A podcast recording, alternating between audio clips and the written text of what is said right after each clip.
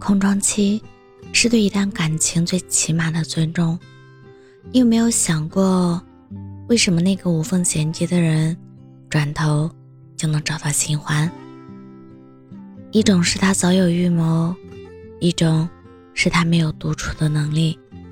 不管是哪一种，他都不值得你再回头了。他之所以那么快就能和下一个人在一起，说明他在心里。就认定离开你会过得更好，他认定了下家会比你更好，可他意识不到，你们刚开始也是这么好。等他意识到的时候，你已经能走出来了，你已经是更好的你了，你已经有新的生活，你已经越来越好，离他越来越远了。只不过这段时间。很长，你要相信风水轮流转，你只需要做好你自己，别成为自己的讨厌的那种人。即使他最后没能回来找你，你也要相信这是上天在救你。别哭了，他真的不值得你一次又一次的为他掉眼泪。我是真真。感谢您的收听，晚安。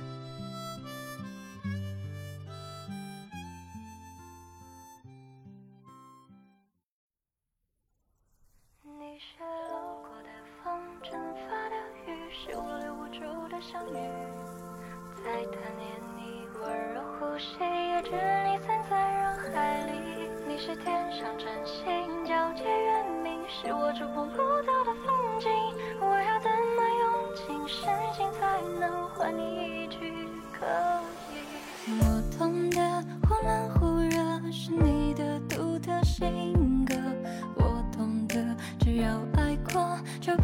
就结果。你总习惯沉默，心在半空中坠落，我学不会你的洒脱。那天的秋叶掉落，那天的我们错过，那天的琴弦弹奏离别。的歌，是季节的消磨